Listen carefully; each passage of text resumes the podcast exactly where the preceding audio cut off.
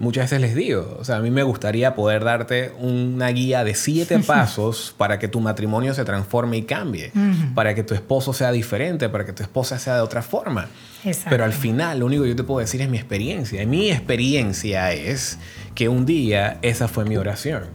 Porque éramos tan orgullosos que llegamos a reconocer, necesitamos cambiar, pero para poder cambiar solamente Dios podía hacer ese cambio en nosotros si se lo pedíamos.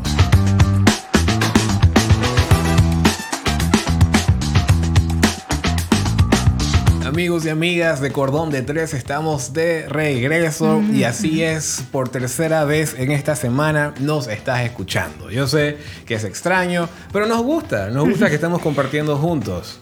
Sí, sí, nos gusta compartir, exactamente eso iba a decir. Nos gusta esta dinámica de poder compartir un devocional, una lectura de la Biblia y aprender juntos de ella. Así es. no sabemos si estás escuchando por la mañana, camino al trabajo, por la noche, cuando estás regresando, pero sea cuando sea que lo estás escuchando, esperamos que esto esté siendo de bendición para tu vida. Así que hoy entramos en el tercer día de este desafío de 21 días y esperamos que estés tomando nota de los versículos para después poder leerlos en casa de forma tranquila. Pero hoy tenemos otra lección muy importante y es la oración que nuestro matrimonio necesita. Y para eso queremos invitarte a buscar Salmos 51, específicamente los versículos 10 y 11. Salmo 51, versículos 10 y 11. ¿Qué nos dice, mi amor? Dice, crea en mí, Dios, un corazón limpio y renueva un espíritu recto dentro de mí. No me eches de delante de ti y no quites de mí tu santo espíritu. Interesante. Y este Salmo, Salmo 51, es conocido por ser una gran oración de David, de perdón, de arrepentimiento, pero es muy interesante el contexto en el cual se origina esta oración si conocemos la historia tal vez, o si no la conoces, pero esto parte del hecho de que David ha cometido adulterio. Mm. David estaba casado. No solamente adulterio, pero asesinato asesinó para cubrir el engaño que tuvo con una mujer casada. Eh, todo esto parte de un escenario de infidelidad, mm. ¿verdad? Y David está tan arrepentido que él expresa estas palabras, crea en mí, oh Dios, un corazón nuevo.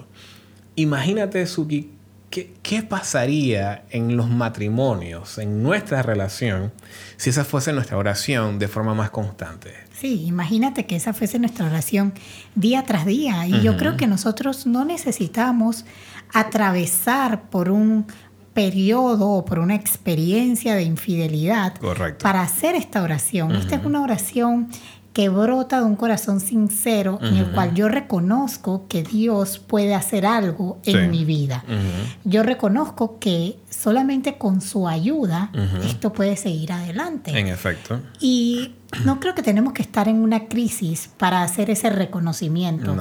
Nosotros en nuestra propia relación, en nuestro propio matrimonio, hemos atravesado por muchas pruebas, no necesariamente crisis, pero hemos podido darnos cuenta que realmente esa oración de pedirle a Dios que cree en nosotros un nuevo corazón es lo que nos da el impulso, nos da la fuerza, lo que nos abre el camino para poder seguir adelante. En efecto, y recuerdo en nuestro noviazgo hemos hablado de esto innumerables veces, pero cuando llegamos a ese punto que nos íbamos a casar, sabíamos que necesitábamos ciertos cambios. Y hoy día, después de nueve años de estar casados, ahorita que yo hago consejería, cuando hablo con las parejas, muchas veces les digo, o sea, a mí me gustaría poder darte una guía de siete pasos para que tu matrimonio se transforme y cambie, para que tu esposo sea diferente, para que tu esposa sea de otra forma.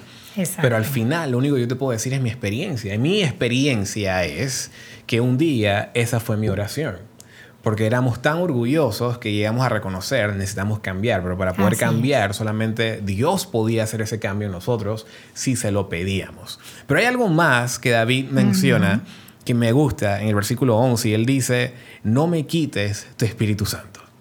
Y eso es interesante porque si tomamos por ejemplo, lo que dice Gálatas 5:22, que nos habla de los frutos del Espíritu, habla de amor, de gozo, de paz, paciencia, mansedumbre, todos estos frutos que son indispensables para tener un matrimonio sólido.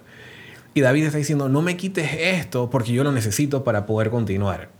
Y esa también tiene que ser nuestra oración. Señor, dame tu Espíritu Santo, porque con ese Espíritu Santo vienen todos estos frutos que ayudan a que el ambiente en el matrimonio, en nuestra relación o en el noviazgo que se quiere casar, sea un ambiente en el cual ambos nos sentimos felices, satisfechos, a pesar de las dificultades, a pesar de las diferencias, nos manejamos en paz, nos manejamos en amor, nos manejamos con paciencia, porque tenemos el Espíritu Santo. Sí, yo creo que tomar la decisión, porque hacer una oración como esta requiere decisión, requiere decidir que yo quiero realmente tener un nuevo corazón en Cristo, tener un nuevo corazón que Dios pueda crear en mí y realmente poder vivir esos frutos del Espíritu Santo. Así, que tomar la decisión de hacer esta oración creo que puede ser la mejor elección que nosotros podemos hacer día tras día. En efecto. Así que ahí lo tienen amigos y amigas, la oración que nuestro matrimonio necesita. Salmos 51,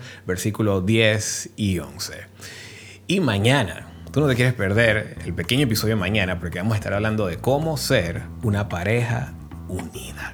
Nos vemos mañana.